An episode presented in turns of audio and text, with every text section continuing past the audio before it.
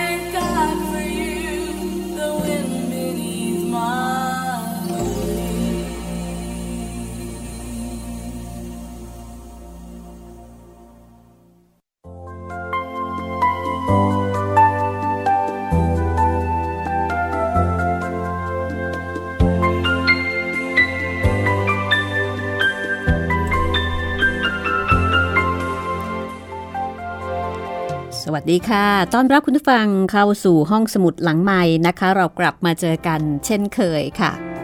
กับเว็บไซต์แล้วก็แอปพลิเคชันสดใสใหม่ล่าสุดนะคะในชื่อเดิม ดับเบิลยู ดับเบิลยู ดับเบิลยู ดอท ไทยพีบีเอสเรดิโอ ดอท คอม และแอปพลิเคชัน Thai พี บี เอส Radio ค่ะ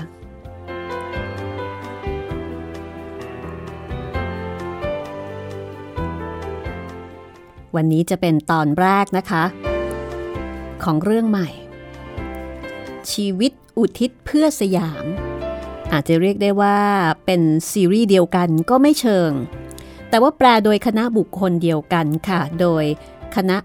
เด็กวัดรุ่นหนึ่งร้อยเด็กวัดในที่นี้ก็คือเด็กวัฒนาศิษย์เก่าโรงเรียนวัฒนาวิทยาลัยที่รวมตัวกันแล้วก็แปลเรื่องสยามคือบ้านของเรานะคะซึ่งเราได้รับเกียรติจากคุณจันทนีอุณากูลพงประยูนซึ่งเป็นหนึ่งใน Dream Team ในคณะทำงานมาคุยกับห้องสมุดหลังไมค์ไปเมื่อตอนที่แล้วแล้วก็นอกเหนือจากสยามคือบ้านของเราหนังสือชีวิตอุทิศเพื่อสยามก็เป็นอีกหนึ่งเล่มค่ะที่ถ่ายทอดเรื่องราวและคุณูปการของชาวต่างชาติที่รักและอุทิศชีวิตให้กับประเทศไทยหรือสยามชีวิตอุทิศเพื่อสยามอมาตย์เอกพระอาจวิทยาคมนายแพทย์จอร์จบีแม็กฟาแลนด์ชื่อไทยตำแหน่งไทย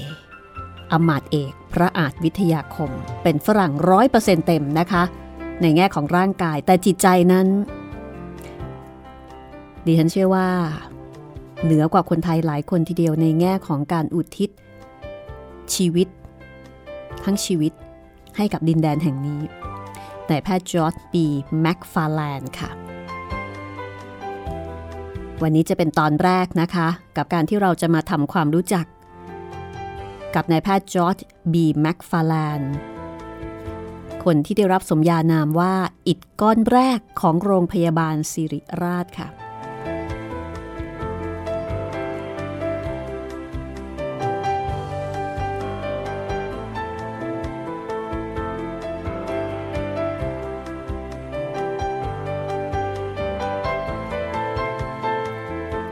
เรามาเริ่มต้นจากความรู้สึกของผู้แปลกันก่อนดีไหมคะ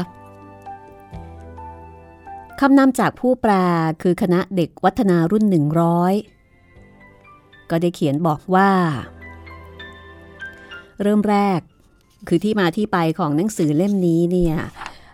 มาจากการที่ได้แปลหนังสือร่วมกันมาครั้งหนึ่งจากหนังสือสยามคือบ้านของเราจากนั้นนะคะก็มีศิษย์เก่าของวัฒนาอีกท่านหนึ่งคุณอาริยาสินธุจริยวัฒน์บุญนาคนำหนังสือ Macfarlane of สยามมามอบให้แล้วก็บอกว่าหนังสือเล่มนี้เป็นสมบัติของคุณครูผินหิตศักดิ์ซึ่งเป็นที่รักยิ่งของอาชาววัฒนานะคะซึ่งคุณครูผินเนี่ยท่านมีความปรารถนาก่อนที่จะเสียชีวิตว่าอยากให้มีคนแปลหนังสือเล่มนี้เป็นภาษาไทยค่ะ Macfarlane of สยามนี่คือชื่อภาษาอังกฤษของหนังสือชีวิตอุทิศเพื่อสยามค่ะเพราะว่าเนื้อหาส่วนหนึ่งของหนังสือเล่าถึงที่มาของผืนดินซึ่งเป็นบริเวณบ้านพักครูของโรงเรียนเป็นผืนดินที่ระบุไว้ว่าพระอาจวิทยาคมหรือนายแพทย์จอร์จ บีแม็กฟาแลนด์ตั้งใจมอบให้กับโรงเรียนวัฒนาวิทยาลัยเพื่อเป็นหลักประกันความปลอดภัยของเด็กนักเรียนซึ่งเป็นเด็กผู้หญิงล้วนประกอบกับทางคริสตจักรวัฒนากำลังจะสร้างอาคารที่ระลึกชื่อว่าอาคารพระอาจวิทยาคมขึ้นพอดีนี่เป็นที่มานะคะที่คณะเด็กวัฒนารุ่นหนึ่งร้อยตัดสินใจที่จะช่วยกันแปลหนังสือเล่มนี้เป็นผลงานร่วมกันอีกชิ้นหนึ่งทั้งๆที่ทุกคนเนี่ยก็มีหน้าที่การงานของตัวเองอยู่แล้วนะคะการมาแปลหนังสือร่วมกันก็เหมือนกับว่าเป็นงานอดิเรกแล้วก็เป็นงานพิเศษที่ทุกคนสละเวลาเจียดเวลามาทำงานร่วมกันคณะเด็กวัฒนารุ่นหนึ่งร้อยบอกว่ายิ่งได้ค้นคว้าประวัติของคุณพระอาจวิทยาคมก็รู้สึกยิ่งรักและก็ศรัทธาในตัวท่านมากขึ้นเพราะว่าคุณูปการที่ท่านได้ทำไว้ไม่ได้มีต่อโรงเรียนวัฒนาวิทยาลัยเท่านั้นแต่ยังมีต่อโรงพยาบาลศิริราชต่อคริสตจักรต่อวงการการศึกษาวงการธุรกิจและต่อชาวสยามทั้งประเทศยิ่งกว่านั้นนะคะ เป็นบุคคลในอุดมคติค่ะรักครอบครัวมีความกตัญญูมีความมุ่งมั่นอดทนไม่ย่อท้อต่ออุปสรรคเมื่อแปลไปถึง สองสาม บทสุดท้ายชื่อของหนังสือก็ผุดขึ้นมาในใจของทุกคนโดยมิได้นัดหมายว่าชีวิตอุทิศเพื่อสยามนี่ก็เลยกลายมาเป็นชื่อภาษาไทยของหนังสือ Macfarlane of สยามค่ะและเมื่อแปลมาถึงบทปัจฉิมลิขิตก็พบว่าถ้อยคำนี้ตรงกับบทความที่ศาสตราจารย์พิเศษพระวรวงศ์เธอพระองค์เจ้าเปรมบูรฉัตรได้ทรงสดุดีคุณพระอาจวิทยาคมด้วยเช่นกัน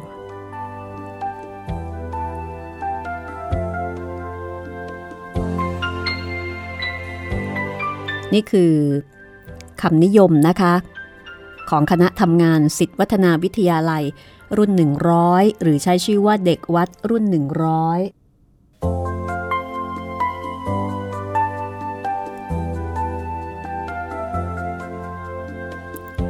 จากนั้นในคำนิยมซึ่งเขียนโดยศาสตราจารย์นายแพทย์สัญชัยแสงวิเชียร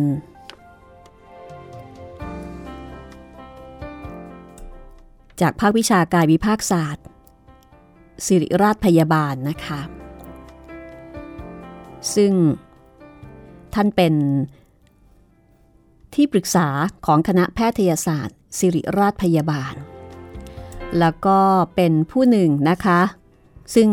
คณะศิษย์วัฒนาวิทยาลัยรุ่นหนึ่งร้อยเนี่ย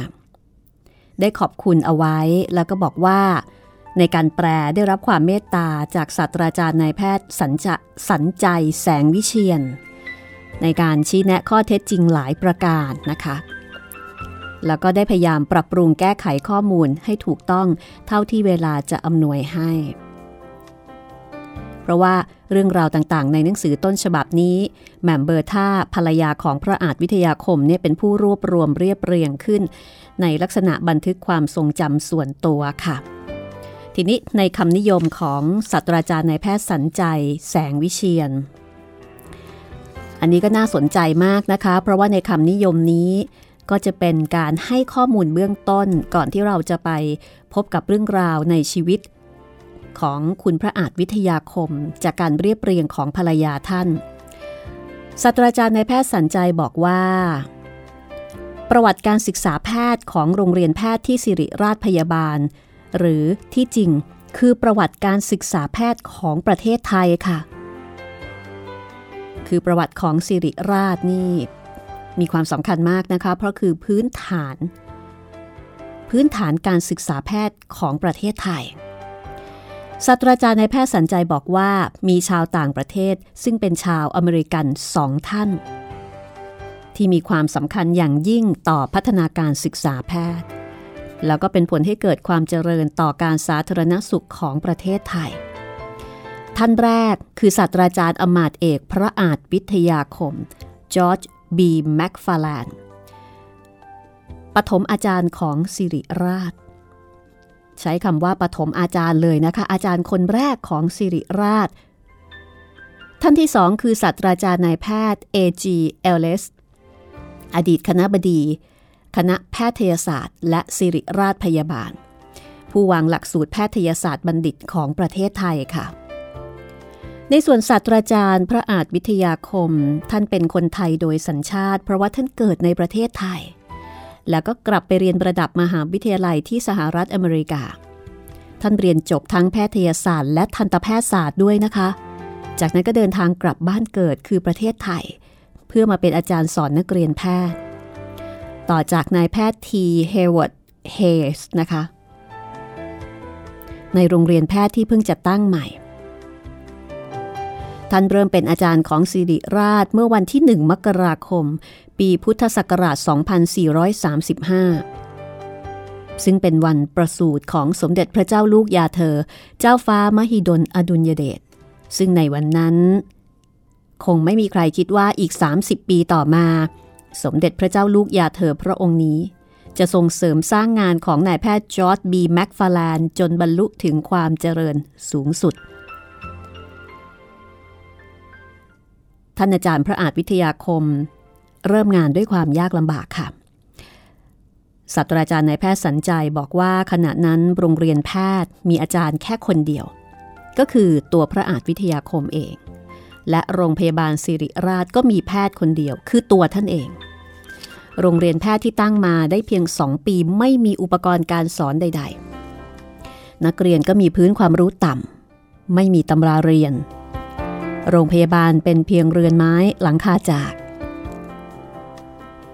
ขาดเครื่องมือที่จำเป็นสำหรับทำการรักษาท่านต้องใช้เครื่องมือผ่าตัดส่วนตัวของท่านรักษาผู้ป่วยของโรงพยาบาลศิริราชท่านเป็นอาจารย์สอนทุกวิชาตั้งแต่กายวิภาคศาสตร์สรรพคุณยาไปจนถึงอายุรศาสตร์ศัลยศาสตร์และสูติกรรมแล้วก็เป็นเรื่องที่น่าเหลือเชื่อสำหรับคนปัจจุบันนะคะว่าท่านมีงานเยอะแยะมากมายขนาดนี้คือเป็นอาจารย์แพทย์เพียงคนเดียวเป็นแพทย์เพียงคนเดียว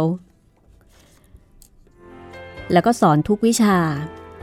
แต่ท่านยังมีเวลาแต่งตำราภาษาไทยเอาไว้ถึงเจ็ดเล่มค่ะ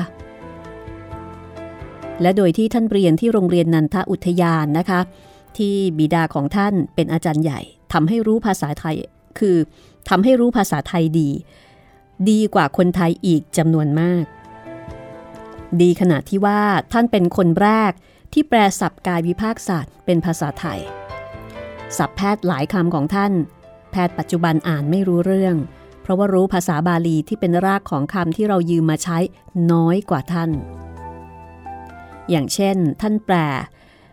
คำว่า เอ โอ อาร์ ที เอ นะคะว่ามหาวารีรัตโลหิตโอ้โหต้องบอกว่าสุดยอดจริงๆเทพมากนะคะคือมีความรู้ทั้งภาษาไทยภาษาอังกฤษแล้วก็เข้าใจภาษาบาลีซึ่งเป็นรากของคำที่เรายืมมาใช้ด้วยศาสตราจารย์นายแพทย์สัญชัยก็บอกว่าท่านอาจารย์พระอาจวิทยาคมเนี่ยท่านต่อสู้ตามลำพังจนค่อยๆมีอาจารย์เพิ่มขึ้นมีแพทย์เพิ่มขึ้นมาตรฐานการศึกษาแพทย์เพิ่มขึ้นมาตรฐานการรักษาพยาบาลดีขึ้นโรงเรียนแพทย์ได้รับพระราชทานชื่อว่าราชแพทยาลัยนี่คือชื่อของคณะแพทยศาสตร์ศิริราชพยาบาลเมื่อแรกเริ่มนะคะราชแพทยาลัยค่ะดิฉันว่าเพราะมากนะคะหลักสูตรตอนแรกเนี่ยเพิ่มคือตอนแรกนี่สามปีแล้วก็เพิ่มจากสามปีเป็นสี่ปีเป็นห้าปีตามลำดับในปีพุทธศักราชสองพันสี่ร้อยหกสิบโรงเรียนราชแพทยาลัยเปลี่ยนเป็นคณะแพทยศาสตร์แห่งจุฬาลงกรณ์มหาวิทยาลัยค่ะหลักสูตรแพทย์ประกาศนียบัตรขยายเป็นหกปีและโดยพระกรุณาธิคุณของสมเด็จพระบรมราชชนกของในหลวงรัชกาลที่เก้าก็ทำให้มูลนิธิร็อกกี้เฟลเลอร์ส่งศาสตราจารย์เข้ามาช่วยปรับปรุงการศึกษาแพทย์จนเป็นระดับปริญญาปริญญาแพทยศาสตร์บัณฑิตท่านอาจารย์พระอาจวิทยาคมท่านสอนอยู่จนอายุหกสิบปีค่ะจึงออกไปรับบำนาญศิษย์รุ่นรองสุดท้ายของท่านเขียนไว้ว่ารุ่นเรายังทันได้เรียนกับคุณพระอาจวิทยาคมบรมครูของนักศึกษาแพทย์และยังจำความเมตตาที่ท่านมีต่อนักศึกษาแพทย์จนบัดนี้งานของท่านอาจารย์พระอาจวิทยาคมคือรากฐานอันมั่นคงที่ทำให้คนรุ่นหลังสร้างความเจริญให้การศึกษาแพทย์ศาสตราจารย์นายแพทย์อวยเกตุสิงห์สรรเสริญท่านว่าเป็นอิฐก้อนแรกของศิริราชค่ะสองย่อหน้าสุดท้ายในคำนิยมของศาสตราจารย์นายแพทย์สัญชัยแสงวิเชียรท่านบอกว่ามาบัดนี้แพทย์ไทยแทบจะไม่รู้จักพระอาจวิทยาคมคนไทยทั่วไปไม่รู้ว่าตระกูลแม็กฟาแลน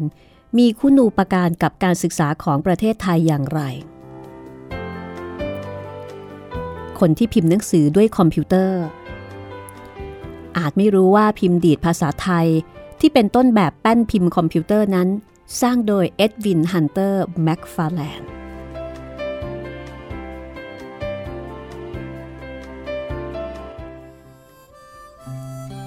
หนังสือแม็กฟาแลนออฟสยามที่คณะนักเรียนเก่าของโรงเรียนวัฒนาวิทยาลัยช่วยกันแปลเป็นภาษาไทยที่ไพเราะ สละสลวยในชื่อเรื่องชีวิตอุทิศเพื่อสยามนี้จะช่วยให้เราทั้งหลายได้รู้จักตระกูลนี้ดีขึ้นและจะเป็นอนุสรณ์ถึงตระกูลแม็กฟาร์แลนด์ตลอดไป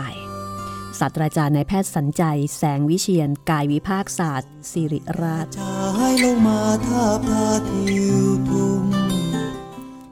หลังเพลงนี้เรามาติดตามชีวิตอุทิศเพื่อสยามบทที่หนึ่งกำเนิดนักบุกเบิกเรื่องราวของพระอาจวิทยาคมนายแพทย์จอร์จบีแม็กฟาร์แลนด์ค่ะ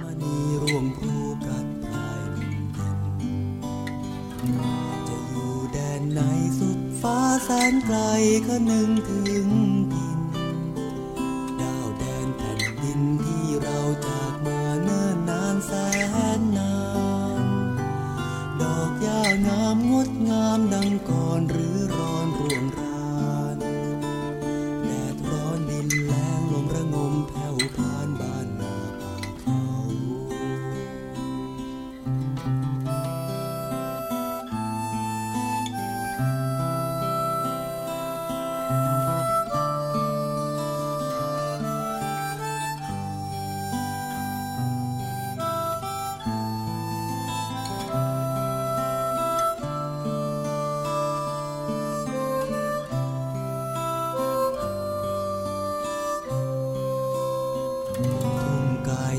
ใจเขาโหมแรงไฟหัวใจแร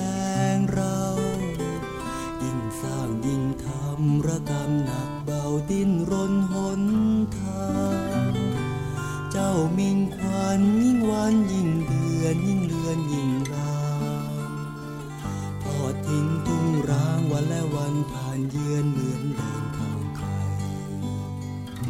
ตะวันส่องแสงสาดแสงลงมาทาบทาทางใหม่รวมจิตรวมใจก้าวไปก้าวไปฝ่าภัยร้อยพันมิ่งควันเอ่ยหัวใจเรามันเหมือนทานตะวันเจอแสงแรงฝันกระระวีตะวันสีทองสดใส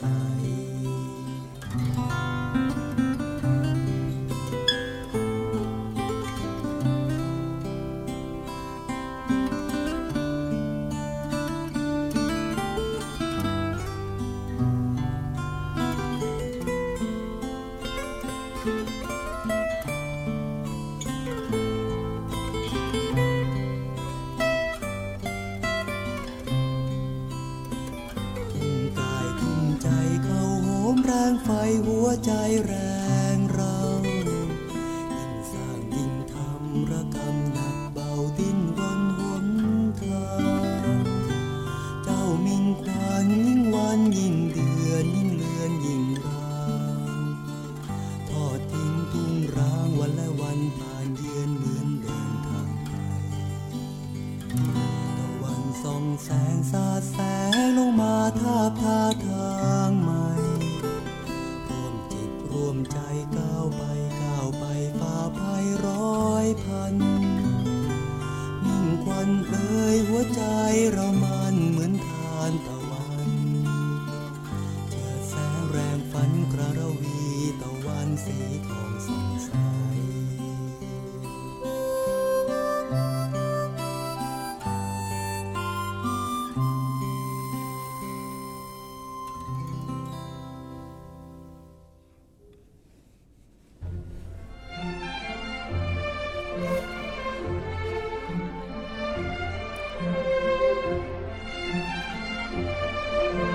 คุณกำลังติดตามห้องสมุดหลังใหม่นะคะกับตอนแรกของหนังสือชีวิตอุทิศเพื่อสยามอำมาตย์เอกพระอาจวิทยาคมนายแพทย์จอร์จบีแม็กฟาร์แลนด์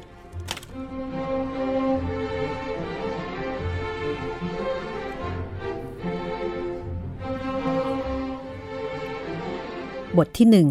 มีชื่อว่ากำเนิดนักบุกเบิกค่ะ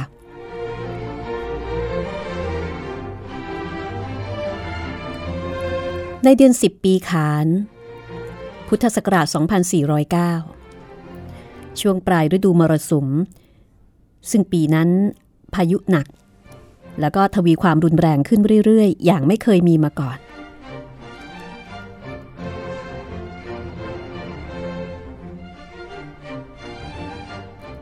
น้ำในแม่น้ำเพชรบุรีท่วมล้นตลิ่งยิ่งช่วงที่น้ำทะเลหนุนสูงด้วยแล้วน้ำจะยิ่งท่วมมิดผืนนาจนดูเหมือนว่าทะเลกำลังกลืนกินแผ่นดินอย่างไรอย่างนั้นเจนแม็กฟาแลนอาศัยอยู่ในบ้านไม้สักเรียบๆที่จังหวัดเพชรบุรีสามีของเธอสร้างบ้านหลังนี้เมื่อหกปีก่อนพร้อมๆกับการก่อตั้งหน่วยมิชชั่นขึ้นที่นี่ในช่วงเวลานี้เจนต้องทำงานประจำวันด้วยความเหนื่อยล้าแต่เธอก็ซ่อนความรู้สึกไว้ไม่ให้สามีและลูกชายเล็กๆสองคนได้รับรู้วิลลี่เพิ่งจะสี่ขวบเอ็ดดี้สองขวบและกำลังจะมีลูกคนที่สามซึ่งอีกไม่นานก็จะครบกำหนดคลอดเธอดีใจที่ฤดูมรสุมกำลังจะสิ้นสุดลงเพื่อที่ว่าลูกจะได้เกิดมาในช่วงที่อากาศปลอดโปร่งพอดีเจนเป็นผู้หญิงที่สวยมากยิ่งในสายตาของลูกชายทั้งสองไม่มีใครสวยเกินแม่ของพวกเขาอีกแล้วก่อนแต่งงานเธอเคยเป็นครูมาก่อนเธอจึงรักและเข้าใจเด็กๆได้ดีในระหว่างฤดูมรสุมเมื่อมีฟ้าแลบฟ้าร้องน่ากลัววิลลี่กับเอ็ดดี้เป็นต้องโผล่เข้าหาแม่ซึ่งเธอก็จะโอบกอดลูกชายทั้งสองไว้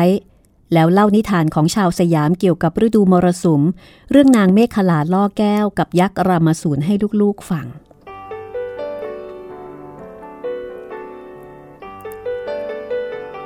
ลูกในครรภ์ของเธอจะครบกำหนดคลอดในเดือนธันวาคมแต่ที่เพชรบุรีไม่มีแพทย์เลยเช่นเดียวกับทุกแห่งในสยามขณะนั้นเว้นแต่ที่กรุงเทพเท่านั้นเจนกับแซมูเอลและลูกชายทั้งสองจึงต้องเดินทางเข้ากรุงเทพซึ่งมีระยะทางห่างไปไม่ถึงหนึ่งร้อยห้าสิบกิโลเมตร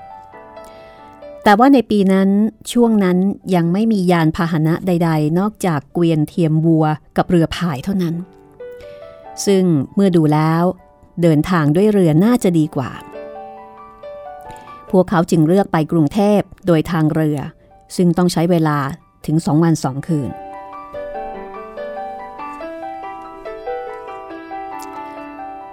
เจนและแซมูเอลเคยเดินทางไปกรุงเทพโดยวิธีนี้มาแล้วสองครั้งและแต่ละครั้งพวกเขาก็ได้ลูกชายตัวน้อยกลับมาเป็นรางวัลหนึ่งคนในเมืองสยามลูกชายเป็นที่ต้องการมากกว่าลูกสาวชาวสยามพากันบอกว่าเจนทำบุญมาดีจึงมีลูกชายให้สามีถึงสองคนถึงแม้ว่าเธอจะรักลูกชายทั้งสองสุดหัวใจแต่ลึกๆแล้ว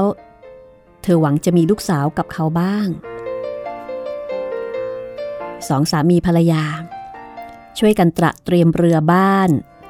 ที่จะใช้เดินทางอย่างถี่ถ้วนเรือบ้านในที่นี้คือเรือมาดมีประทุนนะเรือมาดเป็นเรือขนาดใหญ่สมัยก่อนนี้เอาไว้ใช้ขนข้าวขนข้าวขนของนะการที่จะต้องจากบ้านไปนาน หกถึงแปด สัปดาห์จะต้องมีการวางแผนอย่างรอบคอบยิ่งเรือมีพื้นที่จำกัดก็ยิ่งต้องจัดข้าวของที่จะนำไปด้วยแต่เฉพาะที่จำเป็นจริงๆทั้งเสื้อผ้าที่นอนหมอนมุ้งเสบียงอาหารและน้ำดื่มต้มสุกถ่านหุงต้มแล้วก็ของใช้จำเป็นของฝีพายแล้วก็ยังต้องเหลือให้ผู้โดยสารสี่คนกับฝีพายอีกสี่คนด้วยแปดคนนะคะต้องใช้ชีวิตร่วมกันในเรือเมื่อทุกอย่างพร้อมและเมื่อฝากฝังงานของหน่วยให้แดเนียลและโซเฟียแมคกินวารีดูแลแทนเรียบร้อยแล้วสองสามีภรรยาก็ออกเดินทางแดเนียลกับโซเฟียแมคกินวารีเป็นทั้งเพื่อนบ้านแล้วก็เพื่อนร่วมชาติคู่เดียวที่ทั้งคู่มีค่ะทั้งสองครอบครัวมีอะไรคล้ายๆกัน มิตรภาพของพวกเขาผ่านการทดสอบมาแล้วจากการใช้ชีวิตสนิทสนมกันมาถึงหกปีในเพชรบุรีเมื่อครั้งที่แซมมูเอลและเจนแม็กฟาร์แลนด์มาถึงประเทศสยามในปีพุทธศักราชสองพันสี่ร้อยสาม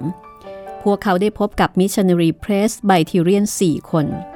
ซึ่งกำลังปรึกษาหารือกันถึงความเป็นไปได้ที่จะเปิดหน่วยมิชชั่นขึ้นอีกหนึ่งแห่งนอกกรุงเทพและก็ดูเหมือนว่าเพชรบุรีน่าจะเหมาะที่สุดสำหรับโครงการนำร่องนี้คิงมงกุฎพระบาทสมเด็จพระจอมเกล้าเจ้าอยู่หัวรัชกาลที่สี่เพิ่งจะโปรดเกล้าโปรดกระหม่อมให้สร้างพระราชวังฤดูร้อนขึ้นบนยอดเขาที่เพชรบุรีเจ้าพระยาพานุวงศ์มหาโกษาธิบดีหรือว่าท้วมบุญนาคก็เป็นข้าหลวงประจำจังหวัดนี้ท่านเป็นพระสหายใกล้ชิดของพระเจ้าแผ่นดินตั้งแต่สมัยที่พระองค์ยังทรงเป็นพระภิกษุตลอดเวลายี่สิบแปดปีที่ทรงผนวดพระองค์ทรงรู้จักมักคุ้นกับมิชชันนารีอเมริกันทรงศึกษาภาษาอังกฤษจากพวกเขาพระสหายที่ร่วมเรียนภาษาอังกฤษกับพระองค์อีกสี่คนต่างได้รับตำแหน่งหน้าที่สำคัญเมื่อพระองค์เสด็จขึ้นครองราชย์และหนึ่งในนั้นก็คือท่านข้าหลวงประจำจังหวัดเพชรบุรีนี่เองท่านประสงค์จะให้ลูกชายของท่านได้มีโอกาสดีๆเช่นท่านบ้างจึงขอให้มิชชันนารีอเมริกันมาตั้งหน่วยใหม่ที่เมืองนี้เพื่อจะได้สอนภาษาอังกฤษและวิชาการอื่นๆให้กับลูกชายของท่านรวมทั้งลูกหลานของข้าราชการท้องถิ่นคนอื่นๆด้วยพระเจ้าแผ่นดินพระราชทานพระบรมราชานุญาตดังนั้นโอกาสจึงเปิดกว้างให้พวกมิชชันนารีมาเริ่มงานที่นี่โดยมีรัฐให้การสนับสนุนอย่างเต็มที่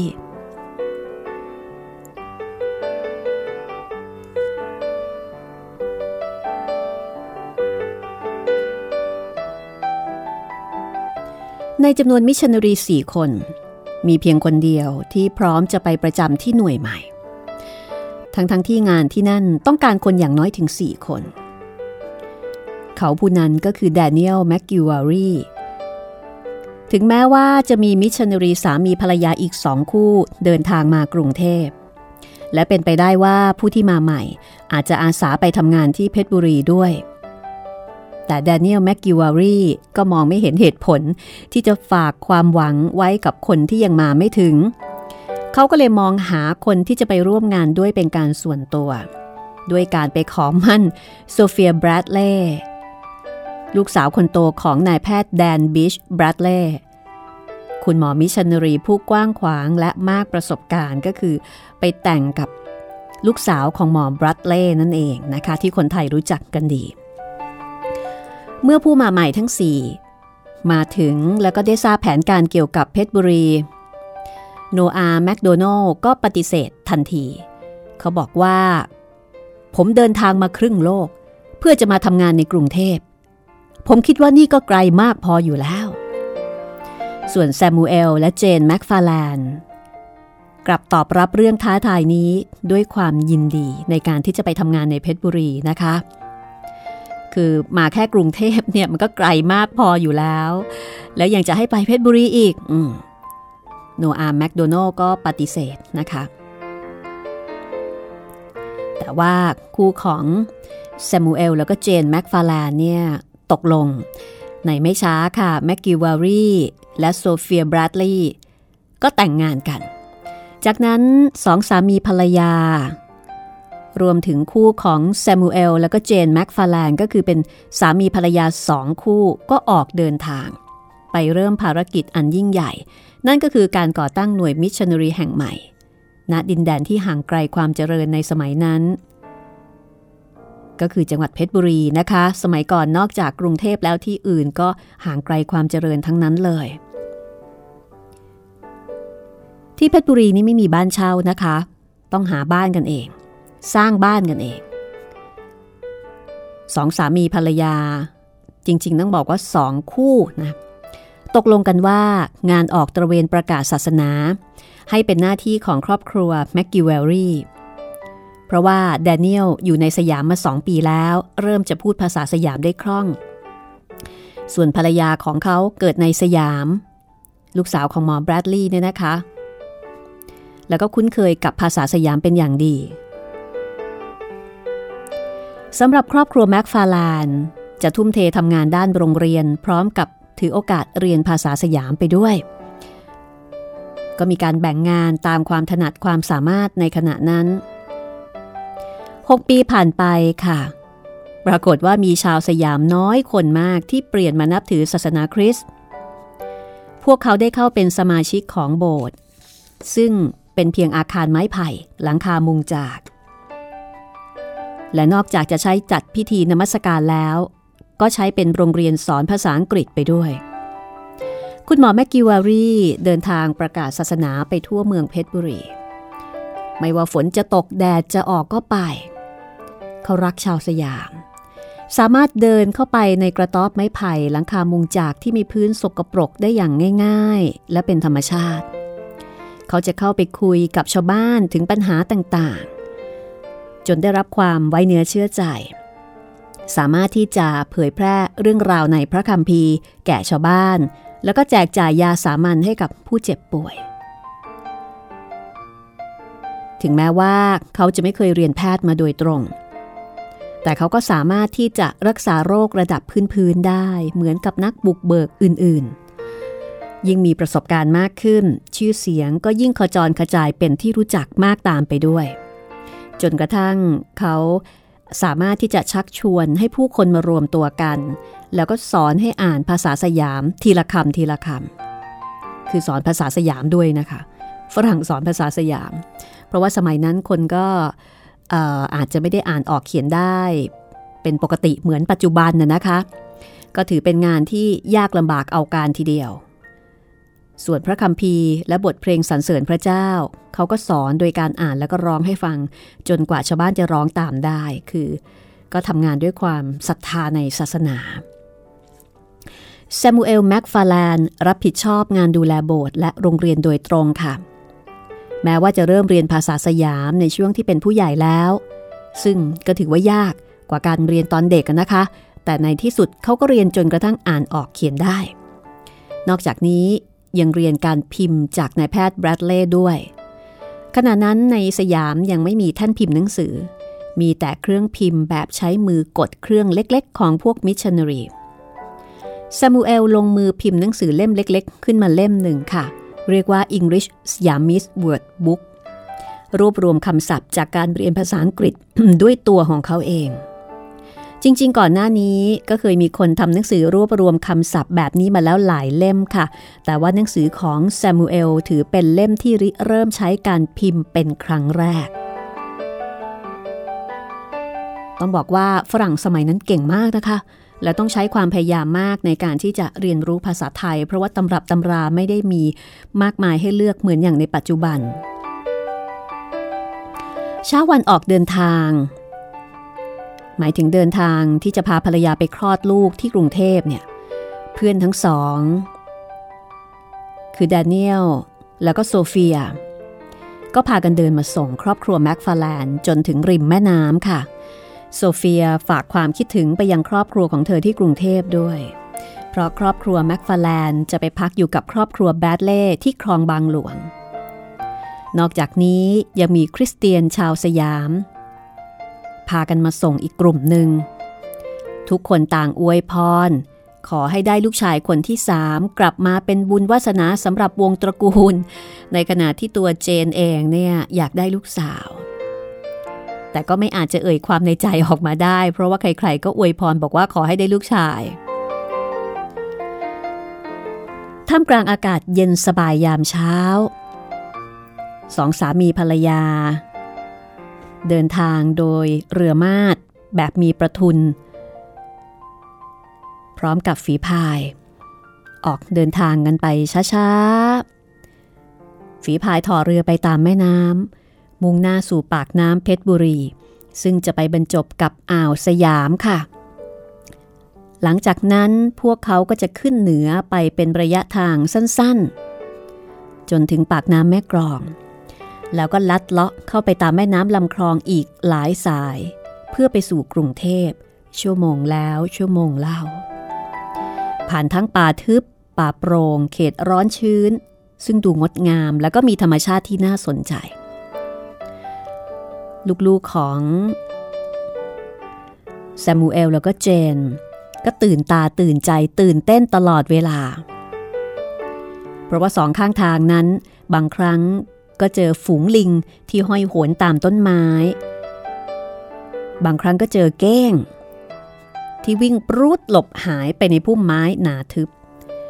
มีฝูงนกหลากสีสันบินไปมามีงูที่เลื้อยผ่านเข้าไปในพงหญ้าและก่อต้นกกข้างทางยังมีกระต๊อบหลังคามุงจากหลังเล็กจิ๋วที่ตั้งอยู่บนเสาสูงสูงกว่ารอยระดับน้ำที่เพิ่งจะท่วมล้นตลิ่งไปเมื่อไม่นานมานี้มีเด็กชายหญิงผิวคล้ำตัวเล็กๆปีนเข้าออกเล่นกันอยู่หน้ากระท่อมไม้ไผ่บางก็ว่ายน้ำเล่นในแม่น้ำที่ขุ่นเป็นโคลนบางก็กระโดดลงมาจากท่าน้ำมียอจับปลาวางเรียงรายอยู่ทั่วไปแสงอาทิตย์ทวีความร้อนขึ้นเรื่อยๆแต่แทบจะไม่มีใครสังเกตเพราะว่าสองฝากฝั่งมีร่มเงาจากต้นไม้ซึ่งบางช่วงก็โน้มกิ่งลงมาแล้วก็แผ่กิ่งก้านซ้อนกันหลายชั้นจนแทบไม่มีช่องว่างให้แสงแดดส่องลอดลงมาได้เหมือนกับว่ากำลังเลื่อนไหลไปตามอุโมงค์สีเขียวขนาดมหึมานี่คือบรรยากาศการเดินทางโดยเรือในสมัยนั้นนะคะ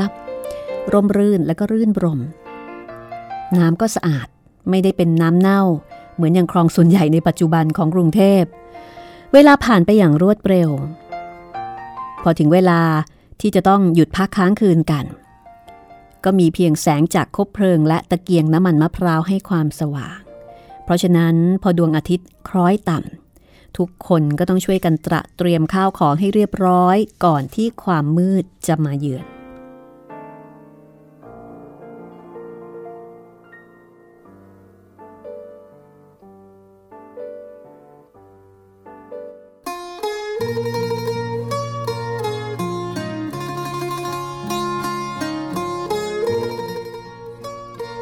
พวกเขาหุงข้าวกันอย่างรวดเร็วบนเตาถ่าน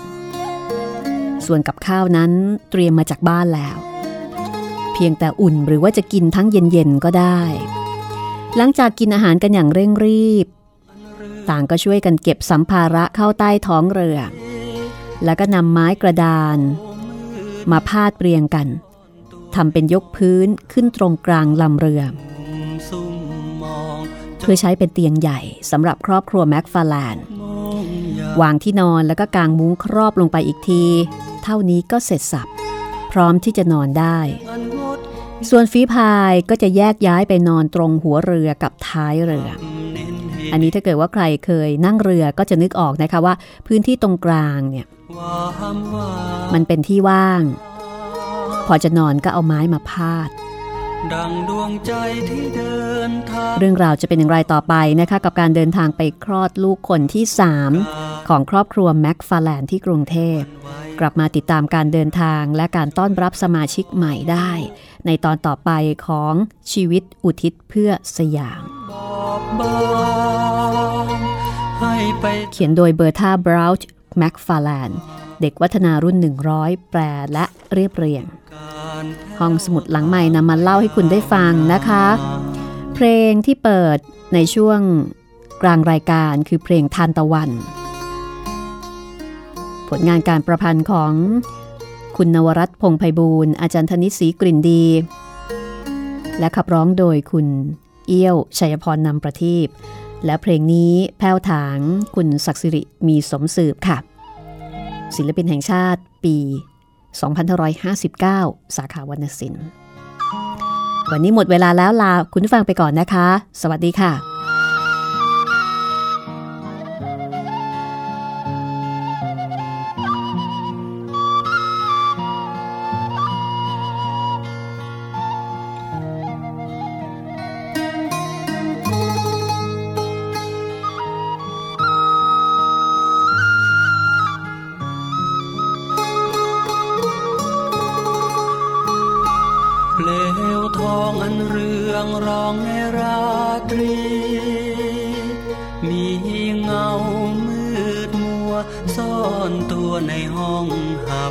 อับมุงซุ่มมองจ้องดู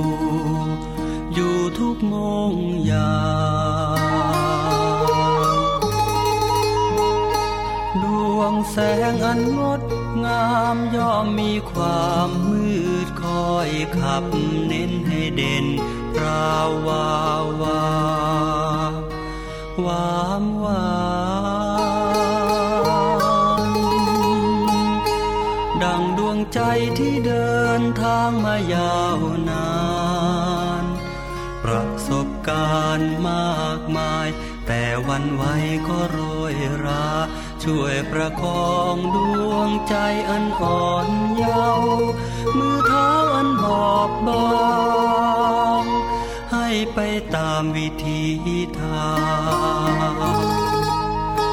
ที่ผ่านการแผ่วทางมายาวนานให้ไปตามวิถีทางที่ผ่านการแผ่วทางมายาวนาน